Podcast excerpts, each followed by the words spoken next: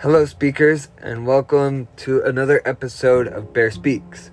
If you're listening to this podcast on Apple Podcasts or any other casting system, be sure to follow me and leave a like.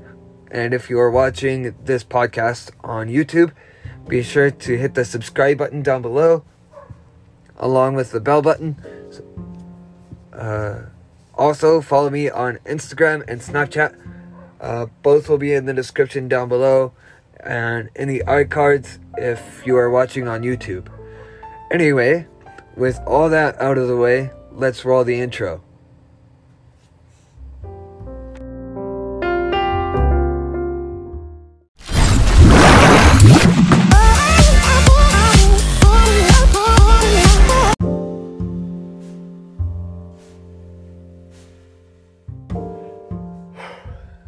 Alright, speakers, the intro has rolled, and it is time to talk about autism, ADHD, and school.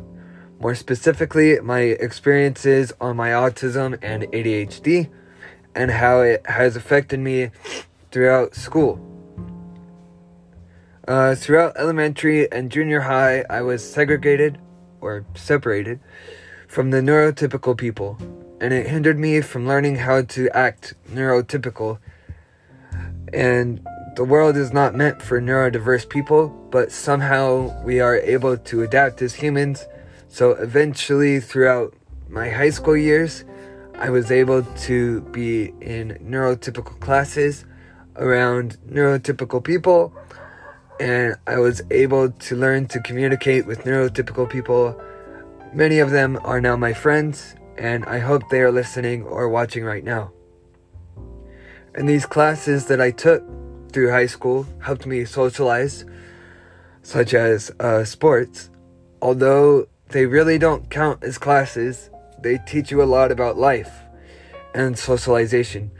Sports has helped me out with many things. Oh boy, it's cold in here. But that's for another episode.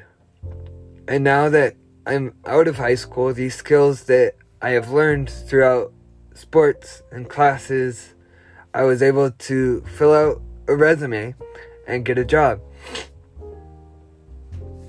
And now I have many friends at work that I talk to and socialize and laugh along with.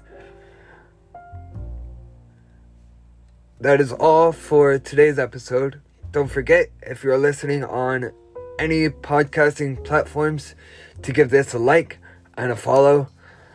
And if you are watching this podcast on YouTube, be sure to give this a like and subscribe and turn on notifications below so you never miss an episode. Don't forget, be bears, be bold, be awesome, be your most original selves, live for the moment and I will see you guys in the next episode. Peace out.